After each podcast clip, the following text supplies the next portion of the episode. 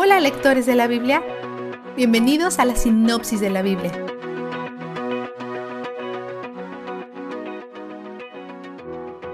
Los estudiosos dicen que Pablo pudo haber escrito esto como una carta masiva a muchas iglesias en el área, lo cual podría ser la razón por la cual no aborda ningún problema específico, sino que ofrece estímulo general y proyección de visión.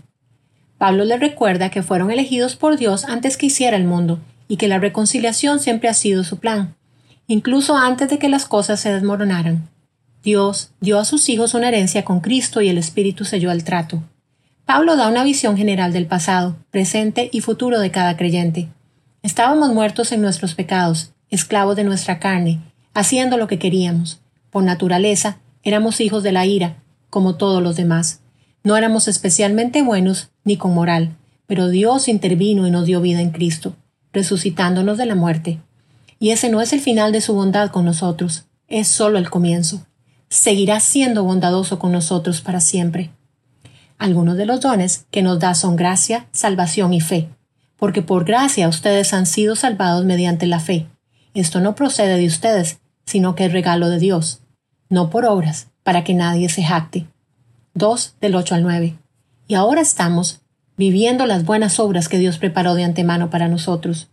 Dios no es un creador casual, es intencional y reflexivo puso propósito y amor en su diseño y nuestras buenas obras son parte de lo que Él planeó para nosotros. Para los gentiles, el recordatorio es aún más intenso. Pablo básicamente les dice, no solo estaban alejados de Dios por sus pecados, sino que ni siquiera estaban cerca de las promesas de su pacto. Al pueblo de Dios ni siquiera se les permitía acercárseles. Mostró gran misericordia al venir a buscarlos. Los judíos también han escuchado este recordatorio durante milenios. Cuando Dios acercó a ambos grupos de personas, hizo dos actos simultáneos de reconciliación. Reconcilió a sus hijos consigo mismo y a sus hijos entre sí, matando la hostilidad. Que Dios incluyera a los gentiles fue impactante tanto para los judíos como para los gentiles, a pesar de que Dios lo mencionó en todo el Antiguo Testamento.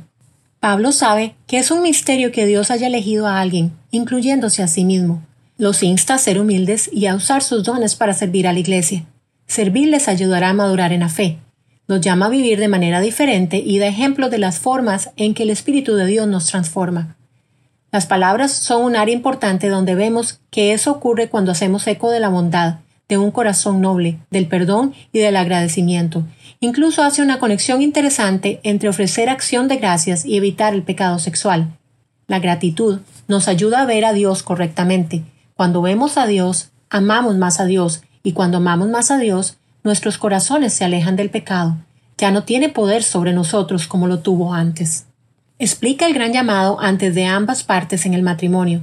La esposa tiene el papel de confiar en el esposo y dejar que la cuide, lo cual es un desafío.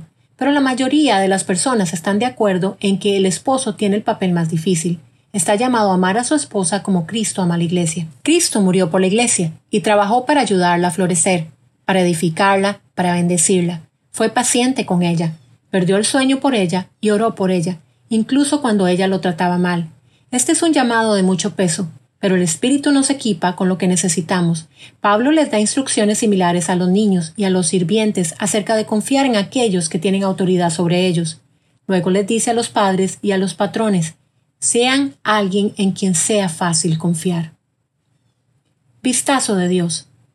Tenemos enemigos reales que son invisibles. Dios nos ha equipado contra ellos, pero dejó un hueco en nuestra armadura, en un lugar vital. Nuestras espaldas están completamente expuestas.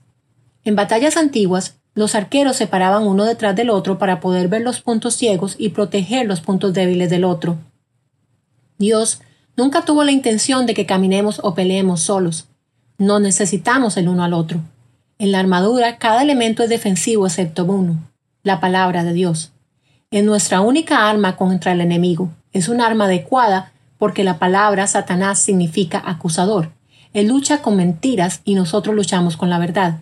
El estar en la palabra de Dios hoy te fortalece para otro día de lucha contra las mentiras de la carne y el enemigo. Por cada batalla nos da el uno al otro y nos da a sí mismo y durante y después de cada batalla recordemos que Él es donde el júbilo está.